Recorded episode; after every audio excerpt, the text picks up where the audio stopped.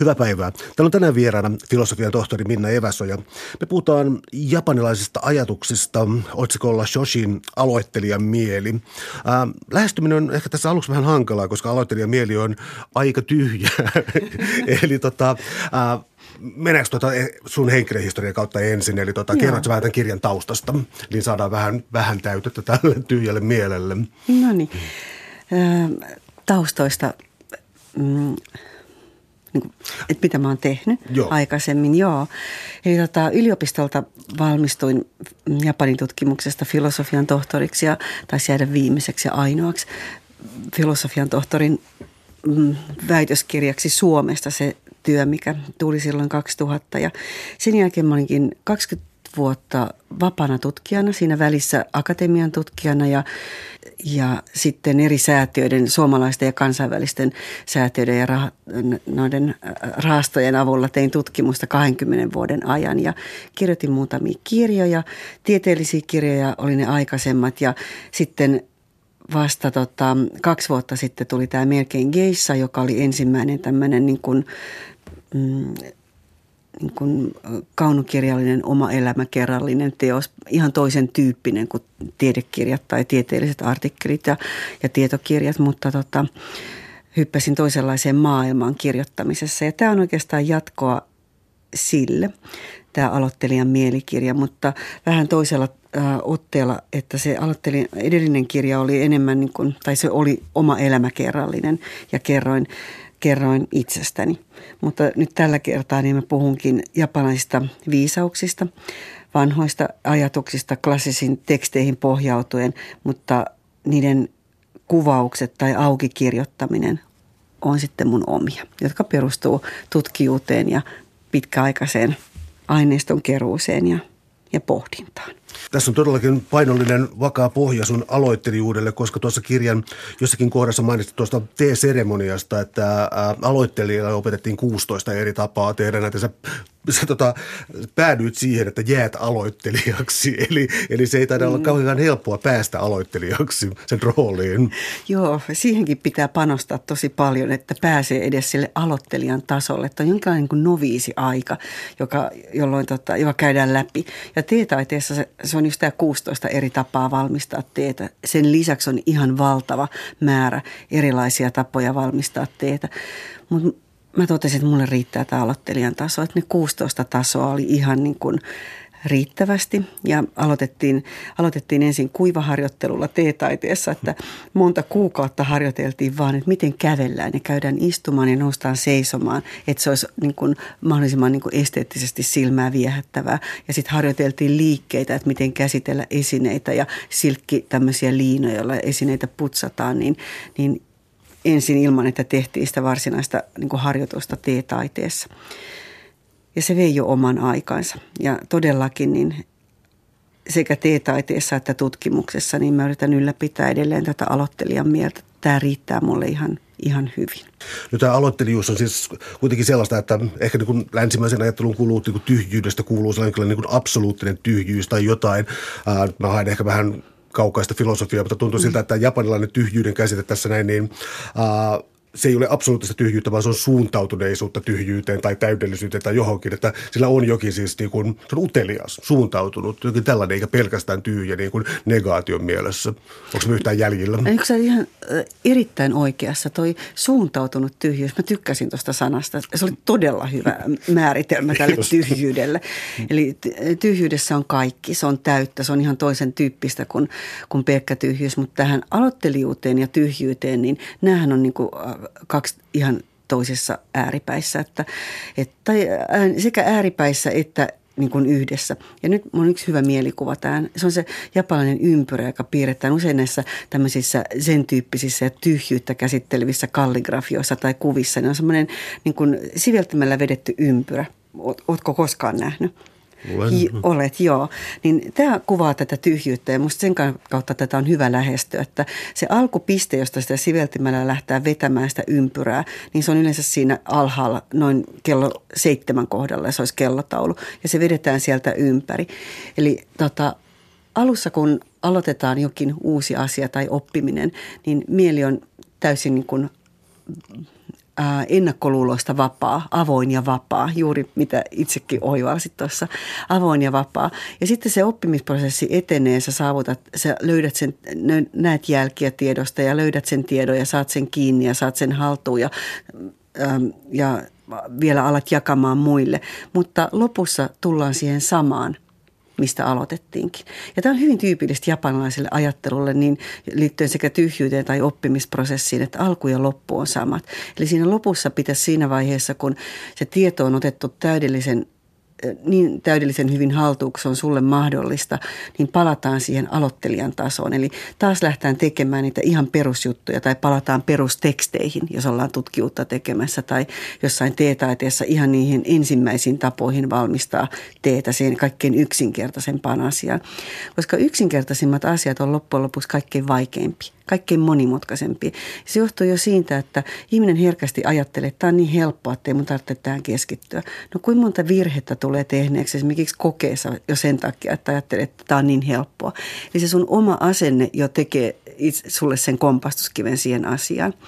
Ja mä koin konkreettisesti tämmöisen yksinkertaisen asian vaikeuden Japanissa, kun mun piti opiskella tota, shodota, kalligrafiaa. Ja se alkaa siinä, että opetellaan vetämään numero yksi. Ja um, numero yksi on Japanissa suora viiva vasemmalta oikealle. Ja se kuulostaa siltä, että no äkkiä, sukkelaks mä tän teen? Otan siveltimen käteen ja vedän sen suoran viivan. Mä teen sitä suoraa viivaa kuusi kuukautta – ja joka kuukausi mä vein sen mun parhaimman suoran viivan sille kalligrafia-opettajalle, joka punaisella mustella veti siihen päälle, miten se olisi pitänyt tehdä. Ja aina hän sanoi, että sinun viivasta ykkösestä puuttuu jämä, jämäkkä alku, tai niin jämäkkä alku, energia ja vahvuus siinä vartalossa keskellä ja sitten päättäväinen päätös. Mä oon aina yhtä hämmentynyt ja aina mä vein, yritin olla jämäkkä alussa ja hyvin energinen ja kaareva keskellä ja tehdä vielä päättäväisen päätöksen. Mutta kuusi kuukautta ja mä en onnistunut siinä ykkösessä. No sitten mä sain kakkosen ja kolmosen, no se on kaksi viivaa allekkain ja kolme viivaa allekkain. Ja sitten tuli harmonia ja balanssi siihen väliin ja niiden suhteet ja kaikki muu mä en onnistunut siinäkään hirmun hyvin. Mä olin vetänyt kahdeksan kuukautta pelkästään suoraa viivaa, mutta tämä vaatii jo motivaatiota ja kärsivällisyyttä ja itsekuria ja vaikka mitä. Ja sitten vuoden opintojen päätteeksi mä osasin en osannut, mutta olin harjoitellut suoraa viivaa vasemmalta oikealle ja suoraa viivaa ylhäältä alas. Ja mä jäin tässäkin aloittelijan tasolle. Mä totesin, että nämä perusteet riittää mulle tästäkin. No tuo aloittelijuus on tuossa myös jännä sen suhteen, että usein jos ajatellaan niin kuin ankaraa, ankaraa muotokieltä tai jotain, jota täytyy mm. oppia ja toistaa jatkuvasti, niin ainakin länsimaisen yksilökeskeisen ajattelun äh, tiimoilta tulee sellainen mieli, että se niin kuin, tiimoilta tulee sellainen mieli, että sinnekin kun hävitetään yksilöllisyys ja persoonallinen tyyli kokonaan, niin se kaikki ää, uppoaa muotoon, mutta mun mielestä sun kirjasta tulee selkeästi esille se, että ää, ei se persoonallisuus tai tällainen henkilökohtaisuus siitä katoa sittenkään minnekään, vaan se vaan vaatii tietysti, tietyllä tavalla niin kuin oman tilansa ennen kuin se voi tulla sinne jotenkin varmasti tai vakaana. Kyllä, eli sille pitää antaa tilaa. Että tämäkin on taas toisenlainen lähestymistapa siihen, siihen ää, niin kuin itseilmaisuun. Tästä on juuri kyse länsimaisesta, niin kuin sanoitkin, itse, niin kuin sen oman persoonallisen tuomisesta tai itseilmaisusta. Että Japanin, japanilaisessa kulttuurissa ja perinteisissä taidemuodoissa juuri se muoto on hyvin tärkeä, mutta he ajattelevat, että kun, sitä, kun sen muodon osaa tarpeeksi hyvin, ja osaa niin hyvin, että ei pidä miettiä enää, että oliko tämä nyt vasen jalka vai oikea jalka vai miten mun piti tässä tehdä, vaan se tulee sulta yhtä he, niin kuin luonnollisesti kuin hengittäminen. Niin siinä vaiheessa se muoto vapauttaa mielen, niin kuin Japanissa ajatellaan. Eli että sun niin kuin oma se spiritti tai henki ja se sun oma persoonallisuus tulee kuitenkin sen muodon läpi esiin. Ja se on silloin se, jolloin se niin kuin mielenkiintoisuus siinä taiteessa tai tekemisessä nousee ylös. Ja samalla lailla tämä on hyvin niin kuin laaja, laaja ajatus, tämä muoto vapauttaa mielen. Että sitä voidaan tämmöistä tutkijuuteen liittyä, että onhan sun pakko tietää niin kuin omalta alalta ensin, niin kuin mitä muut on tutkinut, mikä on se tieteen perusta ennen kuin voi alkaa niin kuin pohtia ja luoda jotain uutta. Siitä ei tule kauhean niin kuin uskottavaa tutkimusta, jos alkaa vaan säveltämään jotain niin kuin omia asioita. Että siellä täytyy olla semmoinen vahva perusta, jonka sä tiedät. Ja kun sä oot sen ottanut haltuun, niin sitten sä voit niin kuin päästä siitä irti ja alkaa niin kuin miettiä itse niitä asioita ja luoda jotain uutta. Mutta tämä on aika pitkä prosessi, on se meilläkin, mutta me ehkä korostetaan sitä, sitä, sitä niin kuin omaa persoonallisuutta yli sen muodon paljon enemmän kuin mitä sitten taas aasialaisessa ajattelussa Japanissa. Et siellä, siellä mun mielestä kuitenkin toisella lailla se subjektiivisuus ja omakohtaisuus tulee, mutta se tulee ehkä jotenkin niin kuin hiljaisemmin sieltä takaa, ei korostuneesti esiin. Tästä mulle tulee mieleen mun opettajan opettajan tämmöisen Hisamatsu Shinnitsi, mitä hän on kirjoittanut ja opettanut justi tästä tämmöisestä niin kuin orastavasta persoonallisuudesta, että, että taiteessa esimerkiksi kuvataiteessa, niin ei tulisi katsoa, että mitä siinä maalauksessa on, että mitä siinä on maalattu, onko siinä vaikka merimaisema ja, ja, ja vene tai laiva, vaan pitäisi pystyä katsomaan, että millä mielellä, missä niin kuin spiritissä se taiteilija on sen maalauksen maalannut ja mikä on se tunnelma, joka tulee sieltä kuvan takaa esiin, eli sen muodon takaa esiin. Ja tämä on minusta mielenkiintoista, että ei katsotakaan kuvaa, mitä se esittää, vaan yrittää etsiä sitä tunnelmaa, jossa, joka, siinä, ää, joka sillä taiteilijalla on ollut, mitä hän yrittää meille viestittää sen kuvan takaa. Eli hyvin subjektiivista asiaa loppujen lopuksi. Hyvin mutta... subjektiivista asiaa, kyllä kyllä. Ja tämä sitten taas näkyy siinä, siinä suhteessa tieteeseen siinä, että yllättäen sitten taas tieteen tekemisessä Japanissa ollaankin aika paljon se oma subjektiivinen näkemys korostuu paljon enemmän, kuin meillä pyritään ihan niin kuin tämmöiseen mun mielestä nihilistisen objektiivisuuteen, että ei saisi olla yhtään tai hyvin vähän sitä omaa subjektiivista näkemystä, että tämmöinen niin kuin tieteellinen uskottavuus mene.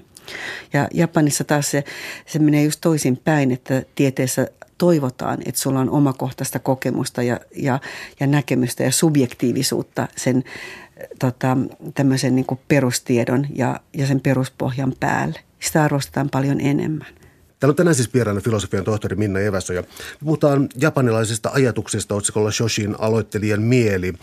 Ähm, näihin tyhjyyden ja toisaalta taas niin kuin persoonallisuudenkin tai subjektiivisuuden näkemiseen, niin kytkeytyykö Japanissa estetiikka ja filosofia jollakin tavalla ehdottomasti toisiinsa? Onko eroteltavissa estetiikka niin kuin puhtana estetiikkana ja filosofia filosofiana vai kulkeeko jotenkin käsi kädessä? Kulkee aika pitkälle käsi kädessä. Eli kun opiskelee estetiikkaa Japanissa, niin se on hyvin pitkälle filosofian opiskelua. Ei ole sellaista tiedettä kuin estetiikka Japanissa alun perin ollut. Se on hyvin uusi ja se on perust, niin kuin perustuu länsimaalaisen estetiikan käsitykseen. Että Japanissa estetiikan tutkimus nivoutuu lähelle tai yhteen filosofian tutkimuksen ja taidehistorian kanssa. Ne menee niin kuin hyvin limittäin. Eli sun pitää tietää taiteesta aika paljon ja taidehistoriasta myös ja filosofiasta – jotta opiskellaan niin kuin japanilaistain estetiikkaa. Että länsimaisen estetiikan tutkimus on tullut Japaninkin ja, ja sitä harrastetaan Japanissa, mutta sellaista omaa perinteistä estetiikan tutkimuksen pohjaa ei Japanissa ole. Tuleeko uskonto tähän myös mukaan vääjäämättä? Vai onko se... Vääjäämättä, mm. koska filosofia, Japanissa uskonnot on hyvin filosofisia, on buddhalaisuus ja sen buddhalaisuus, että se ei ole pelkästään uskontoa, vaan siihen liittyy myös tämmöisiä niin kuin hyvin vahva tämmöinen filosofinen, filosofinen tämmöinen niin kuin, ää, kaiku. Kun lukee tätä sun kirjaa, jossa on sun valitsemia japanilaisia ajatuksia, niin usein toistuu sellainen asia, että jokin, jokin aforismi, jokin asia on tota, on jotenkin paradoksaalinen tai ei aukea loogisesti eikä ole itsestään selvä. Esimerkiksi yksi näistä on olla niin ilman opettajaa, mikä ehkä kuvastaa tätä hyvinkin. Ensinnäkin tarvitsee ehdottomasti jonkun sensei-opettajan ja sitten kuitenkin niin kuin se, mitä tavoitellaan, tila on ilman opettajaa, eikä kuitenkaan koskaan ikinä oikeastaan valmistu. Mistä ihmeestä on kyse? Japanilaisesta oppimisprosessista. Opettajan valinta on yksi tärkeimpiä asioita, mitä oppimisen tiellä on että sun pitää ensin osata valita tai kyetä valita itsellesi hyvä opettaja, koska se hyvä opettaja johdattaa sua oikeisiin asioihin ja oikein, niin sen oikean tiedon lähteille ja avaa ja sulkee sulle myöskin ovia. Eli se on hyvin tärkeä valita hyvin opettajansa. No sitten taas tämä opetus, että, että, että kuitenkin se loppujen lopuksi kaikki oppiminen tapahtuu ilman opettajaa, niin perustuu siihen tässä japanilaisessa ajattelussa, että se opettaja on niin suunnannäyttäjä, se on sun johdattelija oppia sen tiedon tiellä, mutta sun on itse löydettävä se tieto. Hän ei voi sitä sulle antaa, eikä hän voi sua, sulle sitä niin kuin opettaa. Ja tämä on itse asiassa ihan järkeen käyvää, kun jos ajatellaan niin tässä suomalaisessa kontekstissa, jos olet vaikka koulussa ja, ja, tota, ja sulle, sun pitäisi opiskella joku asia, vaikka matemaattinen kaava, mutta se ei kiinnosta sua yhtään. Ne on ihan sama, että kuin pätevä ja pedagogisesti taitava se opettaja on, jos ei sulla halua oppia sitä. Eli se oma halu täytyy kuitenkin löytyä sieltä taustalta, jotta se opettaja voi sua johdattaa eteenpäin. Mutta tota, just se ilman opettajaa ajatuksessa, niin siinähän oli myös se, että ne kaikki, kaikki tieto on jo – meille joko sydämessä tai mielessä. Se tulee sieltä löytää ja kiilottaa, on tämä buddhalainen tapa oppia. Tai sitten se toinen tapa oli, että se kaikki tieto on vanhoissa teksteissä. Niitä pitää käydä läpi ja sitä kautta sitten se oppiminen tapahtuu. Eli loppujen lopuksi, jos ajatellaan hyvin niin kuin konkreettisesti, niin kaikki oppiminen tapahtuu ilman opettajaa. Se on, se on siellä teksteissä, että ei auta muuta kuin istua alas ja lukea kirjoja. Tässä on hurjan vaikeasta tämä jonkinlainen täydellisyyden käsite, koska tuntuu olevan selkeää se, että, että on hirvittävää, jos luulee olevansa täydellinen, siis juuri tällaista niin räiskyntää ja ikään kuin tekee, niin kuin, ää, ei, ym, ei ymmärrä oikeastaan sääntöjä. Siis tällainen niin täydellisyyden ajatus, että yhtäältä tuntuu siltä, että ei voi ajatella itse koskaan olevansa täydellinen, eikä myöskään oikeastaan sitä, että jollakin on tieto täydellisestä, mutta kuitenkin tätä niin kuin täydellisen tiedon, niin kuin, miten mä sanoisin, niin kuin hämärä ideaali tai tällainen... Ähm, No siis sen idea on, on olemassa, mutta se ei niin manifestoidu tässä maailmassa. maailmassa. No tota, joo, äh, niin kuin Mä en, mä en itse asiassa ikinä ajattele, että, että on täydellinen tieto, jota pit, äh, tavoitella, vaan mä ajattelen pikemminkin juuri tällä vuorimetaforalla. Mä tykkäsin tästä senseen opetuksesta, että tieto on kuin vuori, että sinne on monta tietä jolla yksi valitsee suoran tien ja menee suoraan huipulle ja yksi valitsee tämmöisen polveilevan tien ja voi päättyä sinne huipulle ehkä vähän, vähän myöhemmin. Ja kolmas lähtee samalle reitille, mutta ei pääse koskaan perille. Eli sitä tietoa on niin paljon, että ei sitä voi koskaan kaikkea edes saavuttaa. Että se on hyvä tietää ne omat rajansa ja on, tärkeämpää on se, kun tavoitellaan sitä täydellistä tietoa, on äh, tavoitella ymmärrystä siitä – mitkä on oman tiedon, tietonsa rajat. Että mitä, mitä osaa ja mitä ei osaa. Ja vielä tärkeämpää kuin tavoitella sitä, mitä, sitä täydellistä tietoa, on tavoitella sitä tietoa siitä, että, että mitä minä en tiedä. Ja se lähtääkin toista suuntaa siihen tietoon. No yksi aivan viehättävä tuota, ajatus tulee tässä kirjassa tavallisesta ihmisestä, niin sanottu tavallinen ihminen tuhatluvulla kirjoitettu teksti, mutta siis tässä on tällainen siis buddhalainen ajatus siitä, että alussa Buddha oli ihminen, ei ollut enää lopussa ja, ja, tota, ja lopulta meistä kaikista ihmisistä tulee buddhia, eli tässäkö tämä kierto ikään kuin tulee. Kyllä, joo, tavallinen ihminen. Että musta, tämä on yksi mun lempikohti, kohtia myös tässä kirjassa, että opetus siitä, että, että myös Buddha oli alun perin ihminen ja myöhemmin tavallisesta ihmisestä, mistä kaikista voi tulla buddhia. Ja tämä on Japanissa, tämä liittyy uskontoihin, että ihminen kuolemansa jälkeen tietty määrä vuosia kuolemasta, niin hän saa buddhalaisen nimen ja hänestä tulee ikään kuin pyhimys, buddha. Ja tämmöinen ajatushan ei ole mahdollista kristillisessä maassa ja Suomessa eikä kristillisessä uskossa, että ihan koskaan meillä ihminen ei tule Jumalaksi. Vaikka sanotaan, että ihminen on Jumalan kaltainen, mutta se on taas toisenlainen metafora, se Jumalan kaltainen. Me ollaan ikään kuin Jumalan peili, että jos ollaan tarkkoja, niin olihan Jumalakin alun perin ihminen – tavallinen ihminen ja hänestä tuli näin. Mutta me ei ajatella sitä tässä kristinuskossa sillä tavalla, eikä ainakaan niin pitkälle, että, että meistä kaikista tulisi lopulta buddhia. Mä tykkään tästä ajatuksesta kanssa tavallisesta ihmisestä, että, että, tota, että tavalliselle ihmisellekin on mahdollista harjoittaa mieltä ja kultivoida sydäntään ja löytää, ää, niin kuin etsiä sitä tietoa ja etsiä onnellisuutta. Ja lopulta se tieto, mitä tässäkin monesti mä puhun näissä teksteissä, niin sehän ei ole mikään niin kuin tieteellinen tieto, vaan sen on loppujen lopuksi on kyse siitä, että, että löytää itsensä. Se on itse ymmärryksestä kyse. Ja noissa vanhoissa buddhalaisissa teksteissä niin tietoa on tavallisesti kuvattu härkänä. Yksi näistä teksteistä myös kertoi tästä, että se tieto on härkä, jota se härkäpaimen lähti etsimään ja hän näkee siitä vilahduksen ja sen jäljet ja ottaa sen kiinni ja vie sen takaisin kylään. Eli se onkin lopulta niin kuin, ähm, oppiminen tai tiedon etsintä onkin tutkimusmatka minuuteen. Täällä on tänään siis vieraana filosofian tohtori Minna Eväsoja. Me puhutaan aloittelijuudesta japanilaisittain Japanin historiassa. Ähm, Tämä täydellisyys on mielenkiintoisella tavalla tässä aloittelijuudessa mukana, koska tota, äh, joskus tuntuu siltä, että se ikään kuin kierretään asiaa, jota sitten loppujen lopuksi ei olekaan, eli täydellisyys tai täysin tyhjää. Mutta tota, mennään sen ympärillä, se termiä oikea tyyli. Ja tässä alkaa tulla siis sellaista, mikä äh, sanotaan, länsimäisessä estetiikassa alkaa tuntua niin kuin, ei se ole rappioromantiikkaa, mutta juuri niin kuin sellaista oikeaa hetkeessä jokin ei ole ikään kuin, miten nyt sanoisin, että sen täydellisyys on vähän mennyt, se on vähän kulahtanut tai jotain. Joo, kyllä. Nyt se varmaan tässä etin. Oikea tyylihän on ihana, että sillähän tarkoitetaan, se on niitä menneiden mestareiden oppeja, että sä osaat ensin sen perustyylin, sen oikean tyylin. Niin kuin meillä voisi ajatella, että sun pitää harjoitella vaikka pienolla tiettyjä, tiettyjä niin juttuja, että, sä, että se pohja on vakaa ja varma tai tutkimuksessa, että sulla on ne tietyt, tietyt niin perustutkimusmetodit ja, ja se tutkimuksen kenttä hallussa. Se on se perus.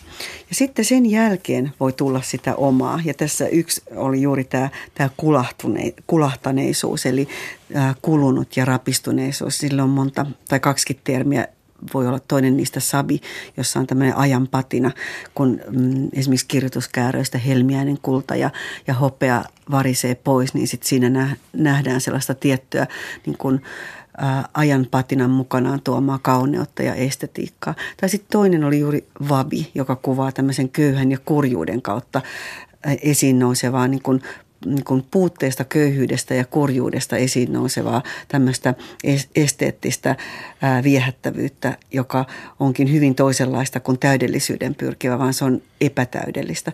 Ja palataan vielä tässä epätäydellisyydestä siihen täydellisyyteen, koska tämä on semmoinen japanilaisen äh, filosofisten piirien ja tutkijoiden lempiaihe, että mitä sillä tota, epätäydellisyydellä tarkoitetaan. Että onko se täydellisyyden ylittänyttä kauneutta vai onko se tämmöistä täydellistä kauneutta, äh, epätäydellistä kauneutta, joka täydellistyy sen katsojan mielessä vai, tota, vai onko se sitten jäänyt niin kuin, onko se jäänyt äh, siitä äh, täydellisyydestä niin kuin vajaaksi.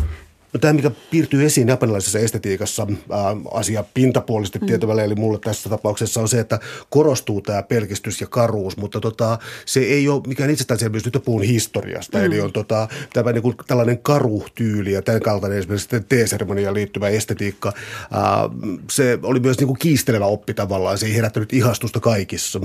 Niin 1500-1600-luvulla ei herättänyt ihastusta kaikissa, vaan silloin juuri tätä niin kuin oikeaa tyyliä, sitä hienostunut kaunutta ja täydellistä ja täydellisyyteen ta, täydellisyyttä tavoittelevaa tyyliä ihailtiin. Eli et pyri, esimerkiksi taiteessa tai keramiikassa pyrittiin siihen, että muoto oli täydellistä keramiikassa ja se koristelu oli täydellistä. Ja, ja kuvataiteessakin oltiin hyvin taidokkaita teoksia ja värikkäitä teoksia ihailtiin.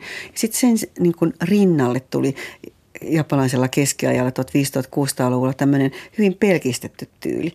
Kun esimerkiksi tämä näkyy hyvin tussimaalauksissa, että tuohon aikaan kiinalaisessa tussimaalauksen perinteessä niin tehtiin äh, toi kuva, tai se paperi tai silkki pohja täyteen kuvaa vuoristomaisema täynnä pientä yksityiskohtia, ihan reunasta reunaan maalattu tämmöinen maisemakuva.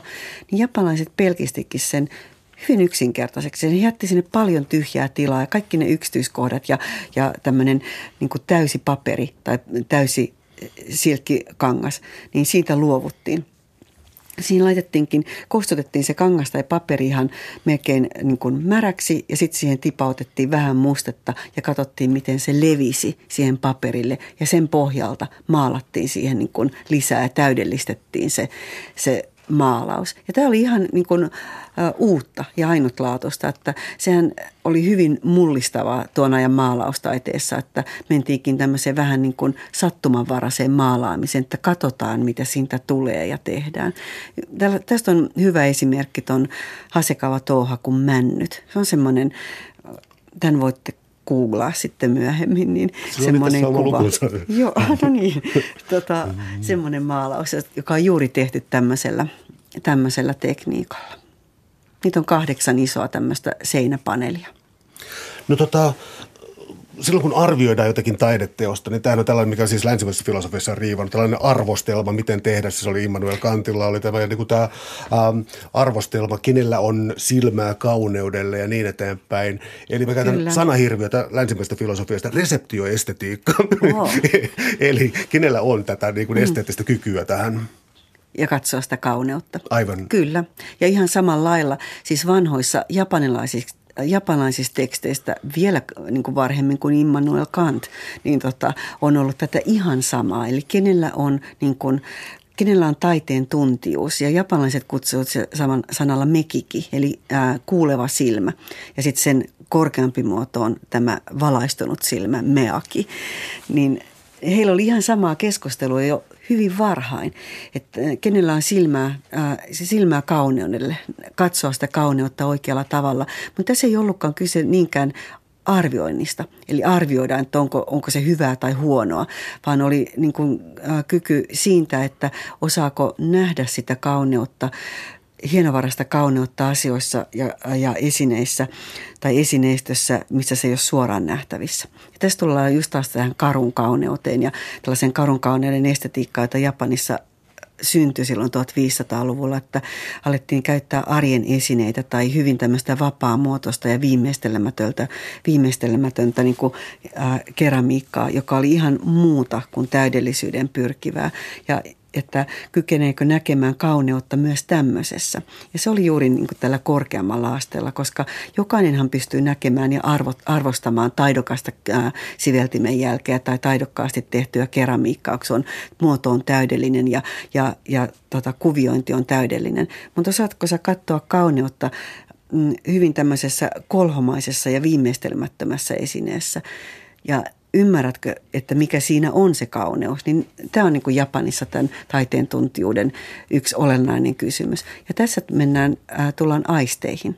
Että se ei olekaan enää vaan katsomalla niin kuin aistittava se kauneus siinä esineessä tai se täydellisyys, vaan se on myöskin tuntoaistia, että miltä se tuntuu se esine käsissä tai millä se tuntuu, jos on joku vaikka keramiikkaesine, jota, josta juodaan tai josta syödään, että mikä on se käsituntuma. Ja se on aina osa sitä sen esineen viehättävyyttä ja sitä esteettistä kokemusta. Ja tämä on iso ero mun mielestä japanilaisen ja tota, länsimaalaisen, kun esimerkiksi museoissa meillä on esineitä, jotka on siellä lasivitriineissä ja, ja japanilaisissa ajatellaan, että sen esineen henki kuolee vitriinissä, sitä pitää käyttää jotta ihosta tulee siihen rasvaa ja se saa sen kiilloa ja se pitää sen keräämisen esineen, esineen hengissä. Että kun Japanista tulee tänne esineitä, niin me laitetaan sellaiset puuvillahanskat käsiin ja aletaan käsittelee niitä ja se ei ole japanilainen tapa niitä pitäisi, niiden, niiden pitää olla kosketuksissa ja käytössä, jotta se esine elää. Mutta se menettää sen loisteen. Sä oot ilmeisesti myös herättänyt tässä kauhua museovartioissa.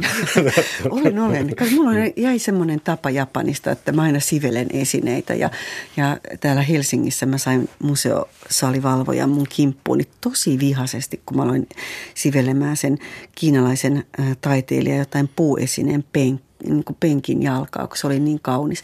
Ihan omissa ajatuksissani, niin kuin mä olisin tehnyt Japanissa, mutta täällä hyvättelen lentänyt näyttelystä ulos.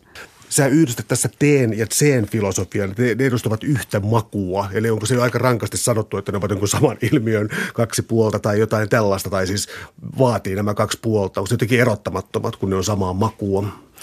Ei, sitä ei pidä ajatella niin tiukasti lainkaan, vaan sillä tarkoitetaan sitä, että niin on molemmissa samantyyppinen henki takana ja se tapa, tapa tehdä sitä teetaidetta tai tapa harjoittaa zeniä. Eli keskitytään hetkeen ja, ja siinä hetkessä piilee sen kauneus.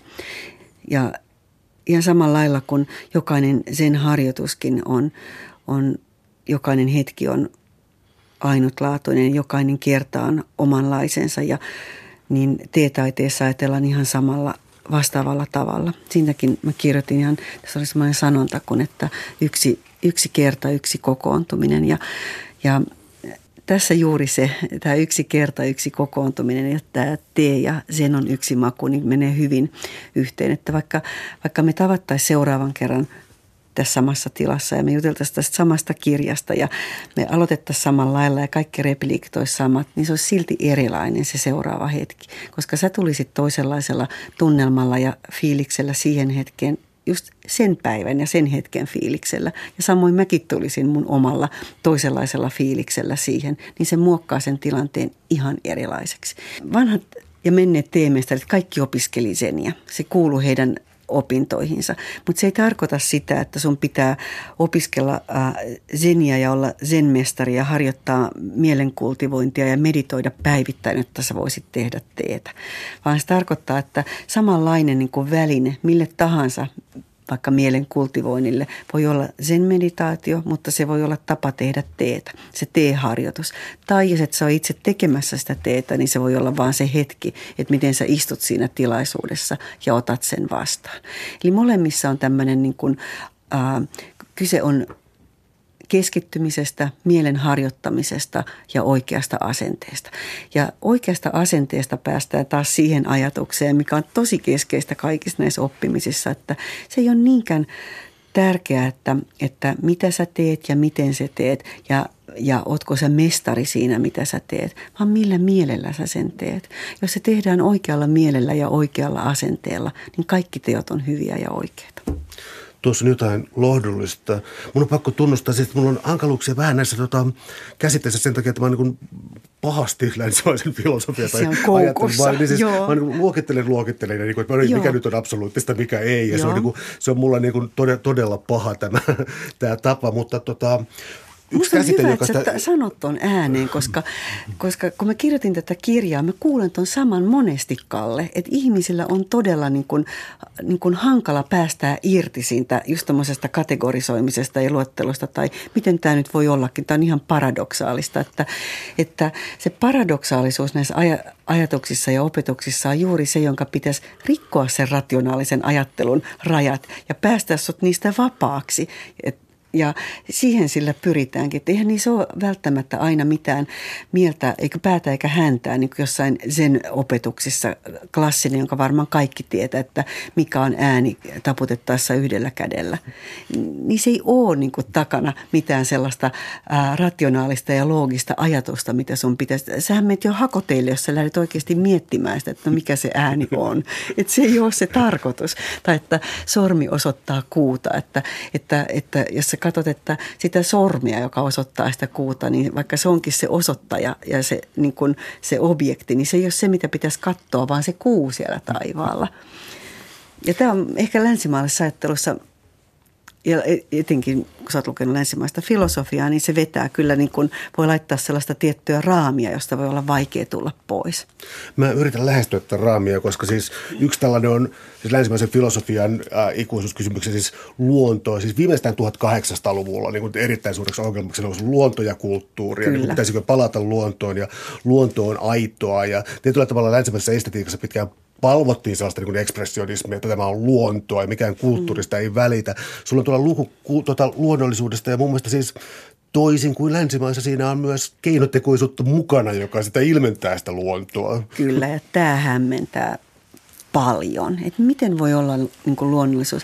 Näissä estetiikan tutkijoiden konferensseissa. Tämä on yksi asia, josta mä olen pitänyt esitelmän ja mä oon puhunut paljon ja tämä on herättänyt närää arvostetuissa tutkijoissa, koska heidän mielestään esimerkiksi japanilainen puutarha on helposti keinotekoinen. Että sieltä sillalta vaan geisha puuttuu, sanoi kerran yksi tutkija.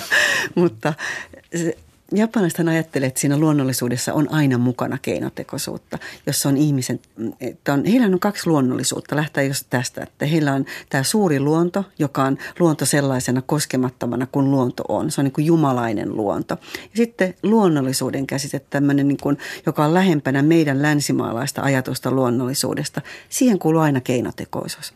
Ja esimerkiksi puutarhat on tämmöisiä, että siellä on aina, heidän määrittelee suhteessa, että se on kaksi kolmasosaa täydellistä tekemisestä on keinotekosta ja seitsemän kahdeksasosaa on luonnollista.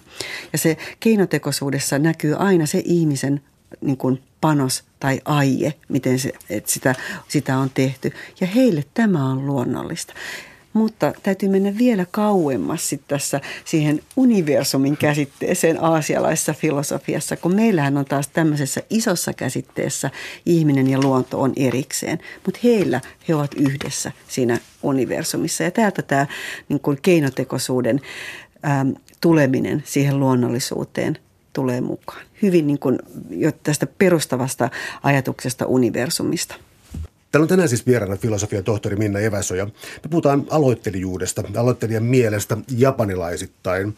Ähm, erakkous tässä välillä esiin, oli siis tota, äh, munkki-erakkoja ja muutenkin siis tietyllä tavalla tunnettuin tunnuttiin jotenkin äh, kunnioittavan äh, erakkoelämää ja siihen, löytyvää, niin kuin siihen liittyvää askeesia. Tota, mä olen sanottava, että niin henkilökohtaisesta syystä hieman erakkoluonteena mua nauratti kirjassa melkein niin aforismit. Ellen olisi yksin, saattaisin ahdistua.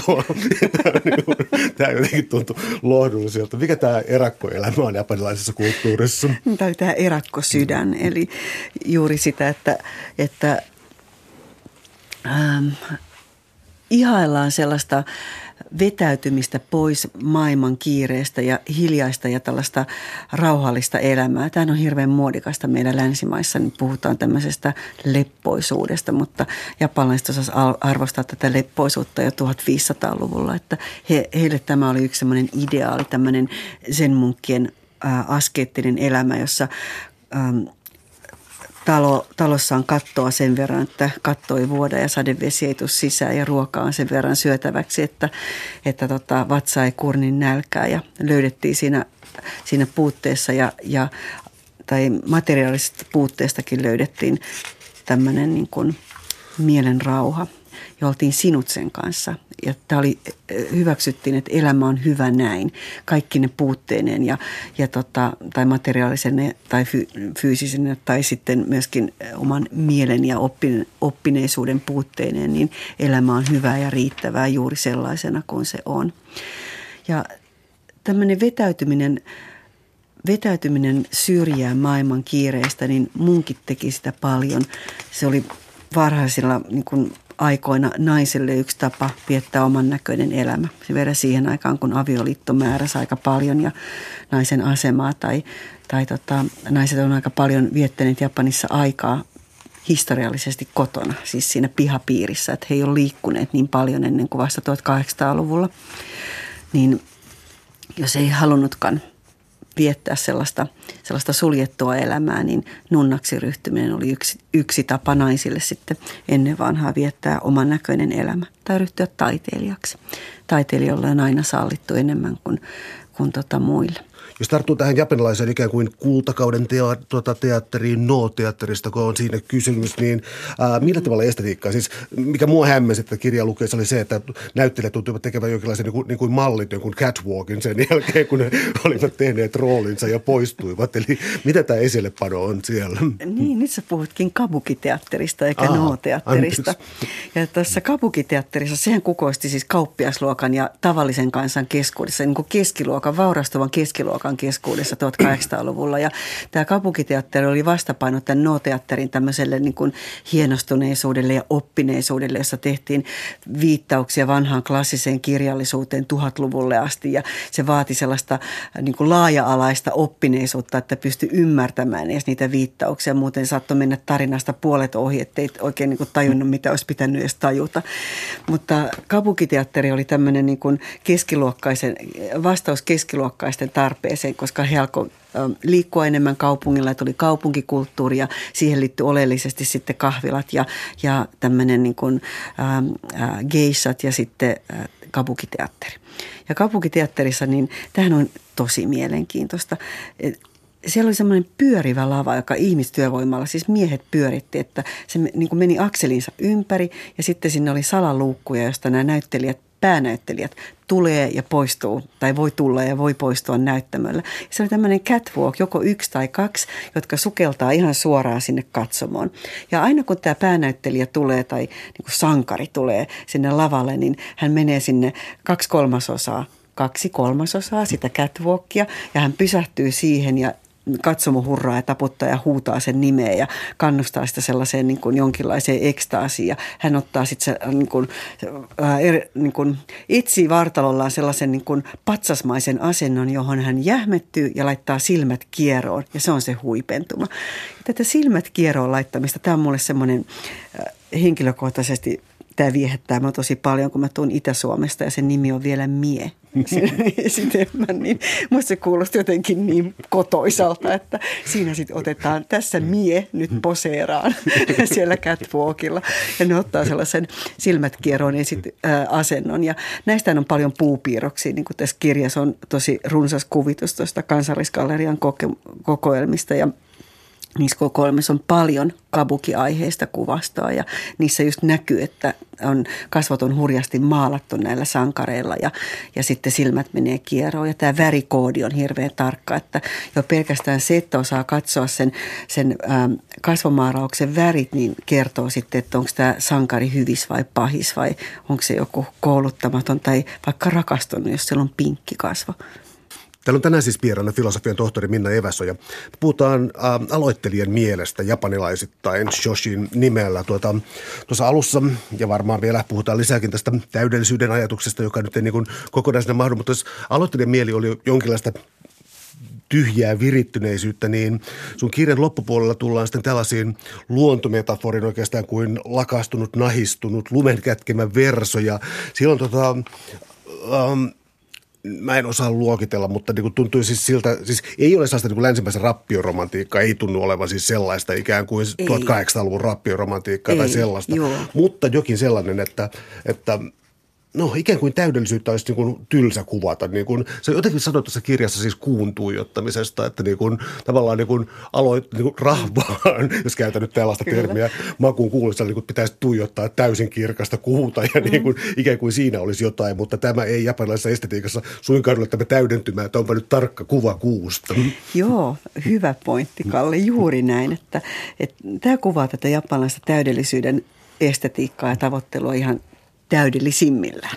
Eli äh, tuossa kirjassa se oli Kenko Joutilan mietteitä, johon viittasin tässä äh, omassa kirjassa. Niin tämä Kenko, joka oli zen-munkki ja hän eli 1200-luvulla, hän kirjoitti tämän, silloin 1200-luvulla näitä omia mietteitään, niin siinä hän pohtii sitä, että tämmöinen oppimaton niin kuin, ää, niin kuin rahvas siihen aikaan, niin ne ilakoi tä, kirsikkapuun kukista täydessä loistossaan tai täysi, täydestä kuutamosta pilvettömällä taivaalla, vaikka se kauneus ei ollut suinkaan siinä, vaan se olisi löytynyt hetkellisyydestä hetkellisyydestä, kun se kuu pilkahtaa pilviverhon takaa tai, tai sitten kun se kuu, joka pilkahtaa pilviverhon takaa, niin vielä täydellisimmillään sitä ihastellaan sitä heijastumaa lammen pintaan sen yhden hetken, kun se pilviverho sieltä väistyy, että se sieltä löytyy.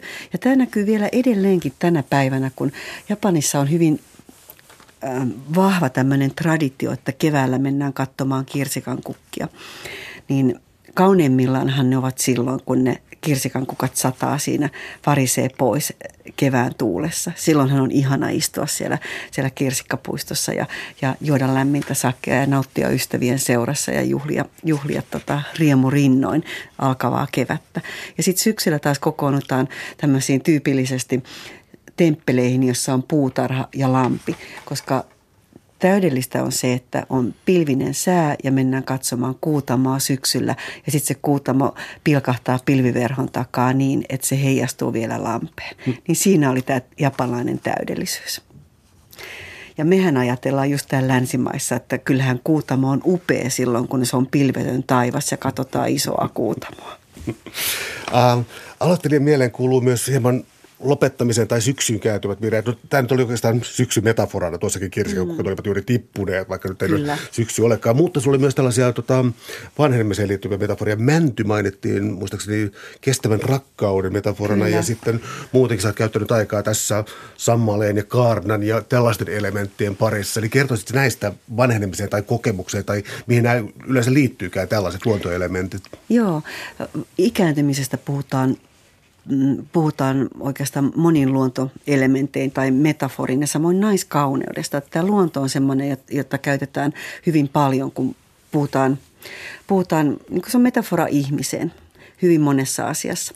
Ja ikääntymiseen liittyy vanha luumupuu ja tämä on 1400-luvun vanhasta nuotaiteen tekstistä, jossa tämä Seami kertoi isästään, joka ihan muutamia viikkoja ennen kuolemaansa niin esiintyi vielä Noolavalla ja esiintyi silloin tämmöisissä vaatimattomissa ja rauhallisissa rooleissa, mutta tämä suoritus oli kuulemma tämän pojan Seamin mielestä tosi vahva ja upea kuin vanha luumupuu. Hän käytti tämmöistä kuva, sanaa.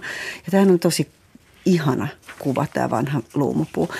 Kano Eetokko on tehnyt maalauksen, joka on mun suosikkimaalaus ja sen nimi on juuri luumupuu.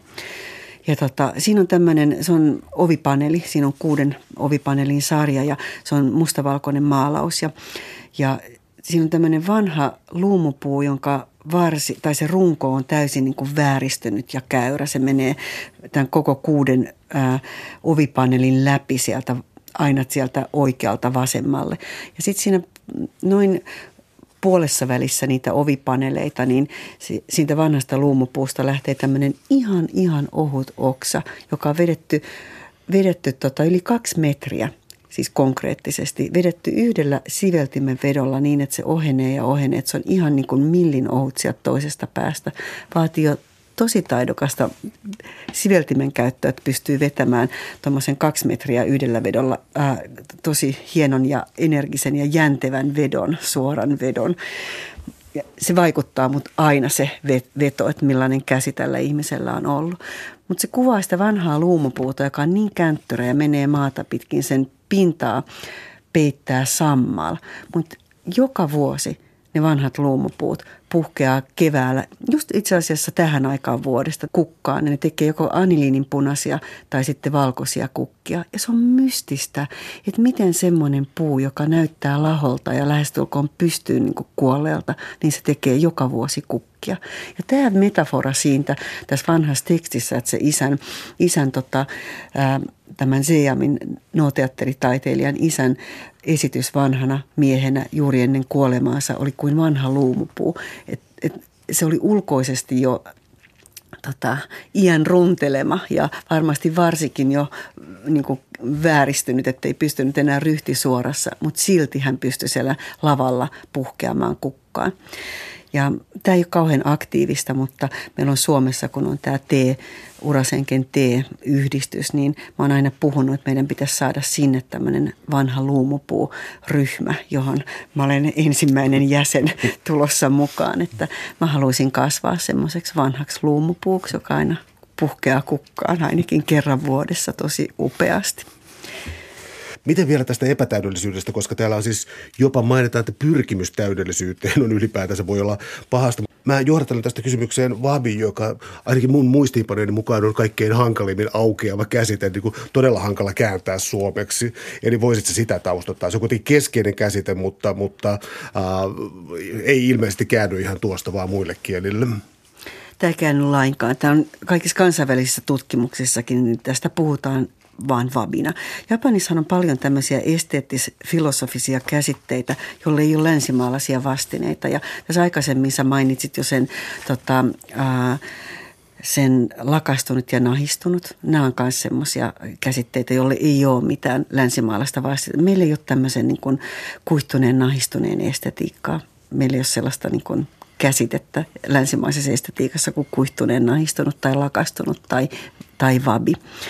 Ja nämä kaikki on sellaisia, nämä on mun hirmun rakkaita termejä. Mä, tämä kuihtuneen, kuihtuneen naistunutkin on tosi niin kuin jotenkin armollinen. Että se on musta itse armollinen esteettinen käsite, että, että mm, nuoruuden, lapsuudessa on lapsuuden kauneus, lapset on kauniita sellaisina kuin ne on. Tämä on tästä teatteritaiteesta ja opetuksia tyylistä ja kukasta.